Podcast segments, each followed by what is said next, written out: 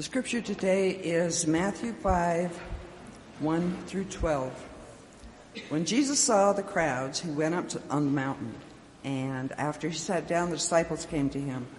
Then he began to speak and taught them, saying, Blessed are the poor in spirit, for though, though blah, blah, sorry, theirs is the kingdom of heaven. Blessed are those who mourn, for they will be comforted. Blessed are the meek, for they shall inherit the earth. Blessed are those who hunger and thirst for righteousness, for they will be filled. Blessed are the merciful, for they will receive mercy. Blessed are the pure of heart, for they will see God. Blessed are the peacemakers, for they will be called the children of God. Blessed are those who are persecuted for righteousness' sake, for theirs is the kingdom of heaven. Blessed are you when people revile you and prosecute you and utter all kinds of evil against you falsely on my account. Rejoice and be glad, for your reward is great in heaven. And in the same way, they persecuted the prophets.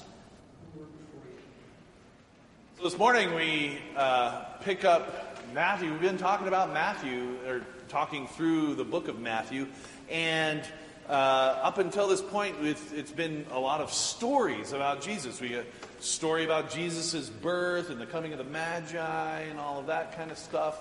Uh, we had the story of Jesus being baptized by John in the wilderness. We have the story of Jesus uh, going out into the wilderness and being tested by the devil. And then we have a story of Jesus uh, gathering his disciples together and teaching and healing in Galilee and spreading the good news that the kingdom of God has drawn near. And now in chapter 5 represents a little shift. Uh, Matthew is, this, I'm going to get a little nerdy on you here, but uh, Matthew is everyone's favorite gospel historically. In fact, that's why Matthew is listed first in your Bible. We had so many copies of Matthew that everyone thought that Matthew was the first one written. In fact, Mark was the first one written. Matthew was written some 20 years after Mark.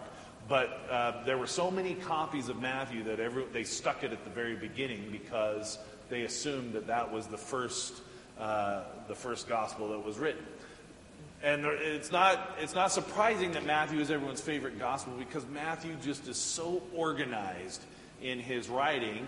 In fact, most uh, scholars think that Matthew, in addition to just being a, a gospel narrative, was meant to serve as kind of a catechism class outline for uh, new, new Christians who were seeking to be baptized. Back in the day, it, it would take like two years of study before you were allowed to get baptized. Now we kind of we threw we, any any and all comers. Let's jump on in there. But they and and many think that Matthew was used as kind of a, a curriculum for outline because it's divided neatly into five narrative sections, five storytelling sections, and then five discourse sections, five teaching sections. And uh, Matthew 5 begins the first of these teaching sections. And it begins with what we call the Beatitudes. Um, and, and the Beatitudes begin with this wonderful kind of repetitive way of saying, uh, saying different things.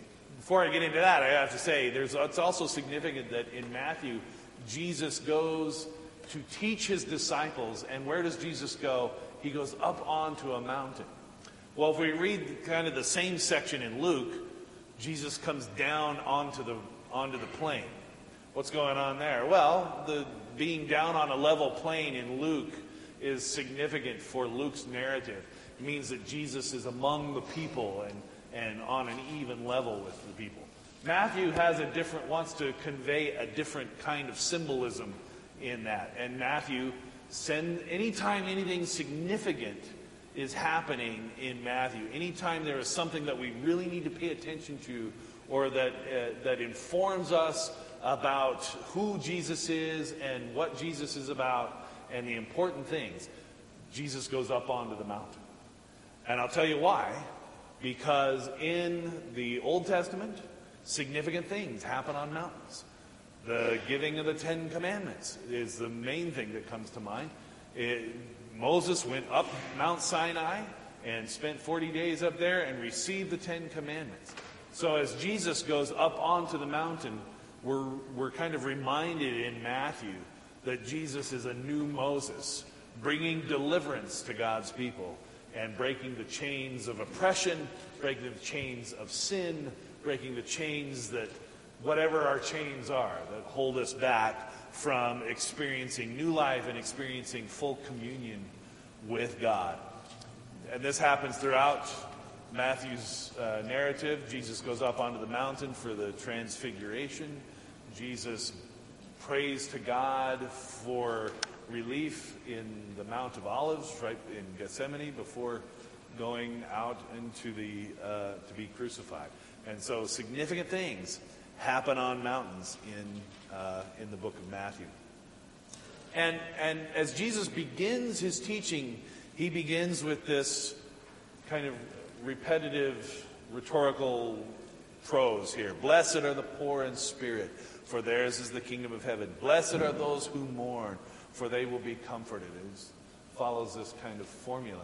And he uses the word blessed. Some of, some of your translations, and oftentimes the word that is, is replaced for blessed is happy. Happy are those who are, uh, you know, who are poor in spirit. Happy are those who mourn.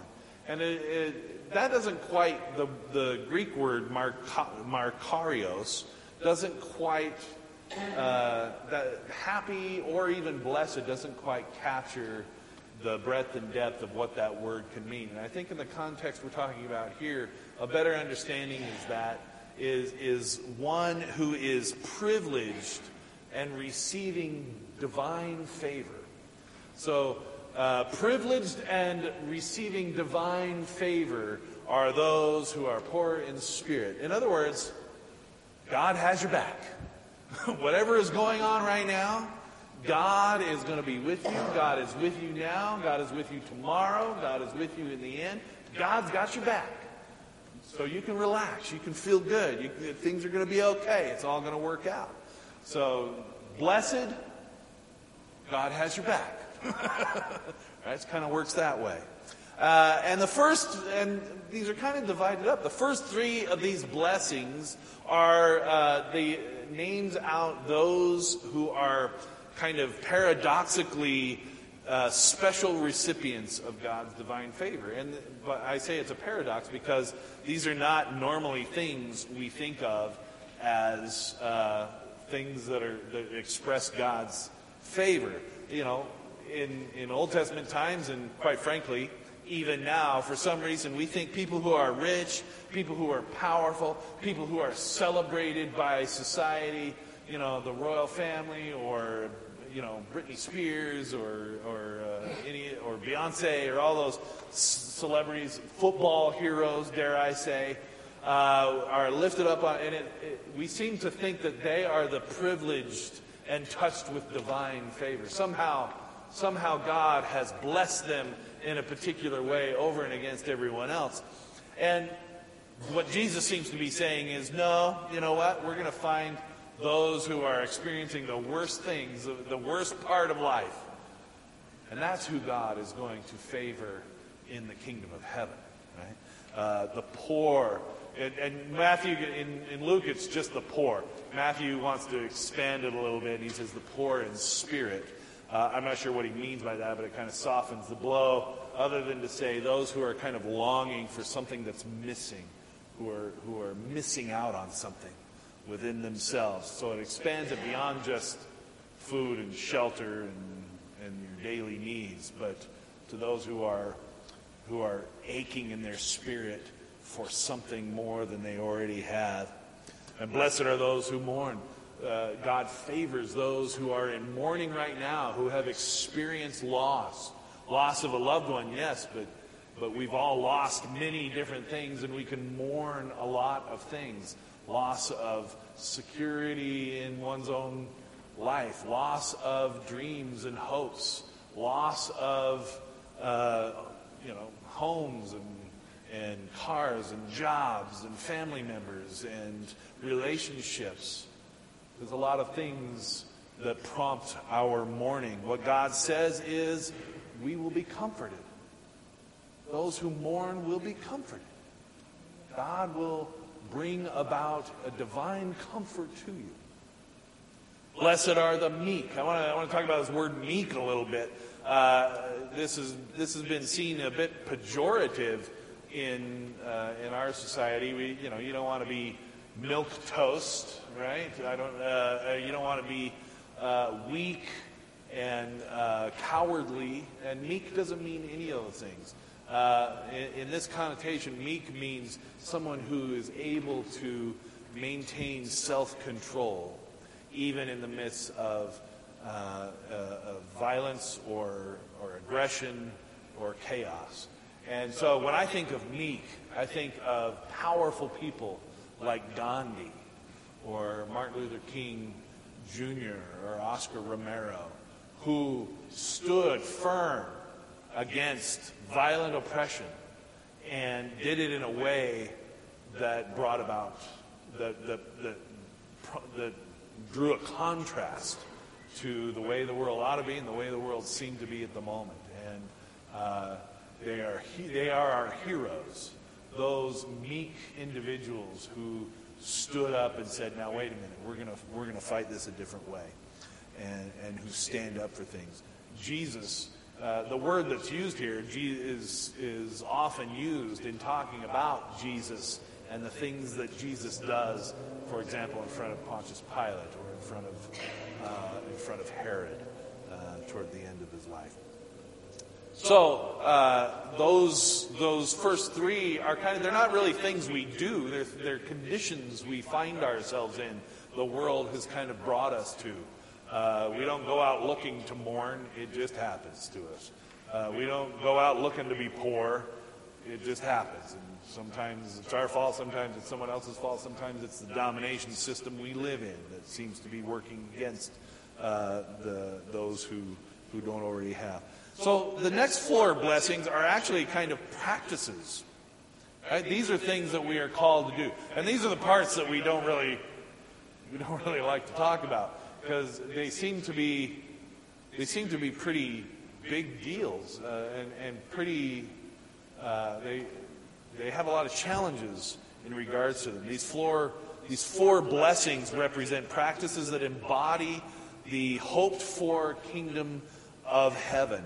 Blessed are those who hunger and thirst for righteousness, for they will be filled. Hungering and thirsting for righteousness. Well, that sounds like a lot of things that people not like me do, right? I'm not really a, a, a, righteousness kind of person. Anyone who knows me knows that's true. Uh, but really, here again, what, what is righteousness about? The righteousness of God, the righteousness that expressed to us in the Bible, is really about being in right relationship between ourselves and God and ourselves and each other. Right? It's best expressed, this idea of righteousness, I think, is best expressed in the Hebrew term shalom, which, you know, literally translates peace, but it's more than that. It's a peace that comes through being in a, a right relationship with God. In other words, God and I, we're solid. We've, you know, we've got that connection. There's no, there's no issues between us. We're just, you know, we're just chilling and it's good. Our relationship is good. Same with each other. You know, things are good. I, you know, I don't. You don't have anything against me right now. I've, I've apologized for those things I've said, and you've accepted my apology, and we've moved on. Right? That's that's kind of a right relationship between ourselves. Or, or you know, I'm I'm fully aware of your things that are going on, and you're fully aware of mine, and we pray with and for each other. That's a right that's a right relationship. I feel like I can be myself around you. You feel like you can be yourself around me, and we have it like that. Uh, imagine the whole, the whole of creation being that way. Well, that's the kingdom of God. That's the kingdom of heaven. We have a hard time imagining that. but that's the kind of world that Jesus envisioned for us. And so when we talk about righteousness, it's much bigger than just you know making sure you don't cuss in front of uh, ladies, right? Stuff like that. Uh, so, uh, uh, uh, blessed are the merciful, for they will receive mercy. Uh, expressing mercy, giving giving out forgiveness, taking pity on those, even even when it's their own fault. Sometimes this is difficult. I, my my former father-in-law, who's who's long deceased, his name was Walt, and he was a character. And uh, when he when he had brain cancer, we would go to this really divey bar. I'm we, in Ogden. There was this really divey bar, and I can't remember the name of it, but it was it was one of those places where if I walked in without Walt, every like the the record player would stop, and everyone would turn around and look at me, and I go, "I'm with Walt." anyway, his doctor allowed him to have one uh, one whiskey a day, and so we would go down to this divey bar on 25th Street, and we would get, we, and I would join him for one whiskey a day down there. Anyway, this guy, this guy wanders in uh, off the street is, is kind of a this, uh, this guy. He's a bum, basically. That's a, he was a, a hobo that wandered in off the street who knew Walt. Right? That's the kind of guy he was. He knew all the hobos. Anyway, he comes walking in. He was already kind of three sheets to the wind, and uh, he's like, "Hey, man, Walt, you know, loan me a beer. Will you? Can I have a beer? How about a beer?" And, and uh, so Walt orders him a beer, and, and uh, after after he left, I started lecturing my father-in-law. I'm like, you know, uh, you're kind of just enabling this guy's problems. He's going to be, and and. You have to forgive me, but this is what Walt said. He turns to me and goes, Oh, for hell's sakes, let the man have a beer. And I'm like, ah, you know what? You're right. he's got a pretty rough life out there. He's, you know, he's living on the street. He's going from place to place. He's, he's barely hanging on. Got all kind of health problems. No one's going to hire him for a job. Let the man have a beer. you know? So there, I learned a little lesson that day. Sometimes, sometimes even in sometimes you just take mercy on people, and, and, and you give them a break, and you cut them some slack. Blessed are those who have some mercy because they're going to receive some mercy in return. And you all know the truth of that. You all experience that. Blessed are the pure in heart. That sounds like a hard one. Blessed are the pure in heart. Uh, well, that's a, the problem with this one is that these are the things that, uh, that only you know about. Right? Because you can do good things for all the wrong reasons. your motivation in your heart, you can, you know, you can you can do all kinds of great things. You can say all the right stuff and, uh, and accomplish the right things. But in your heart of hearts, you're selfish, you're self centered, you're calculating, you're motivated by whatever. And it's, it, you know, you're motivated by selfish and, and, and evil things or whatever. This pure of heart business, this is between you and God. I'm not going to be able to know. It's all that stuff you do when no one's watching. It's all those things you you kind of go through in your mind. And it and, and so these all four of these, it really calls us and challenges us to look at ourselves and examine ourselves. It takes some work. It takes deliberate action. That's why Jesus is calling these out. Jesus is saying, You are going to be blessed if you take the time within yourself, if you work at it, if you catch yourself you know, wanting to do something good but hoping to get something else in return, or maybe this will make me look good, or maybe this, you know, I'll get some kudos for this kind of stuff, and, and I'm gonna, you know, people are gonna, people are gonna love me if I just do this kind of stuff, and I'll get all that love, and all. If we, if we take the time to kind of check our motivations and wonder about why we're doing things, and look for those moments of pure heartness pure of heartness, when our motivations are pure, and try and instill within ourselves, focus on where, where am I compassionate? Where can I, where can I find that place within me that is all about compassion and not about my own well being or my own needs or my own thoughts? Uh, it's so easy to be selfish and fake it. Uh, but God calls us to something higher. And, and the final one, or, oh, and the, the next one here is be, blessed are the peacemakers. This is akin to being meek. Uh, not everyone, there's no Western out there. Uh, and I've looked. There is no Western out there, and I'm frustrated by this because I love Westerns. But there is no Western out there where, in the end, even the most ardent and uh, even the even the best peacemakers out there, Jimmy Stewart in Who Shot Liberty Valance, the meekest guy in the world. He's a, he's a lawyer, comes out into the West with all of his books and gets thrown in the mud and tossed around. Even him, in the end, stood there with a gun in his hand. right? Jesus says, I'm sorry, that's not good enough. Shane, I love Shane. Come back, Shane. But Shane, in the end, the message is eventually you got to pick up the gun. That's the wrong. Jesus doesn't have that message. If Jesus were writing a Western, no one would go to it because there's no one grabbing a gun in the end. Because blessed are the peacemakers. If you want to see what the kingdom of God looks like, you got to put away the gun. Amen? My Lord. This translates to our world today. If you want to see what the kingdom of God looks like, you got to put away the gun. I'd love to see a Western like that, but I doubt it's coming.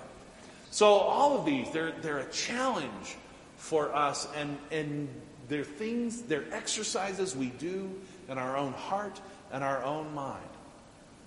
And the final one here, blessed are those who are persecuted for righteousness' sake. In other words, those who are, who, who are despised and hated because of Jesus. You can tell that in Matthew's community, this is exactly what was going on at the time. You can tell that because it's got like four sentences to explain that one. So you can tell that that one was of particular interest to Matthew's community at the time, which suggests to me they must have been feeling persecuted, either real or perceived. They were feeling persecuted. And so this comes as an extra word of hope to them. Blessed are you when your family kicks you out of the synagogue because you won't shut up about Jesus.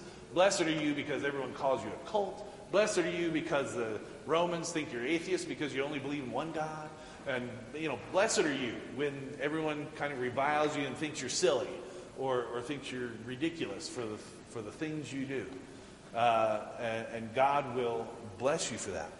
Which, which brings me to my final point here in that the powerful and the privileged in this world, when we are able to tap into these blessings, when we are able to tap into this, this place where we are divinely favored because God is, is showing the kingdom of heaven through us.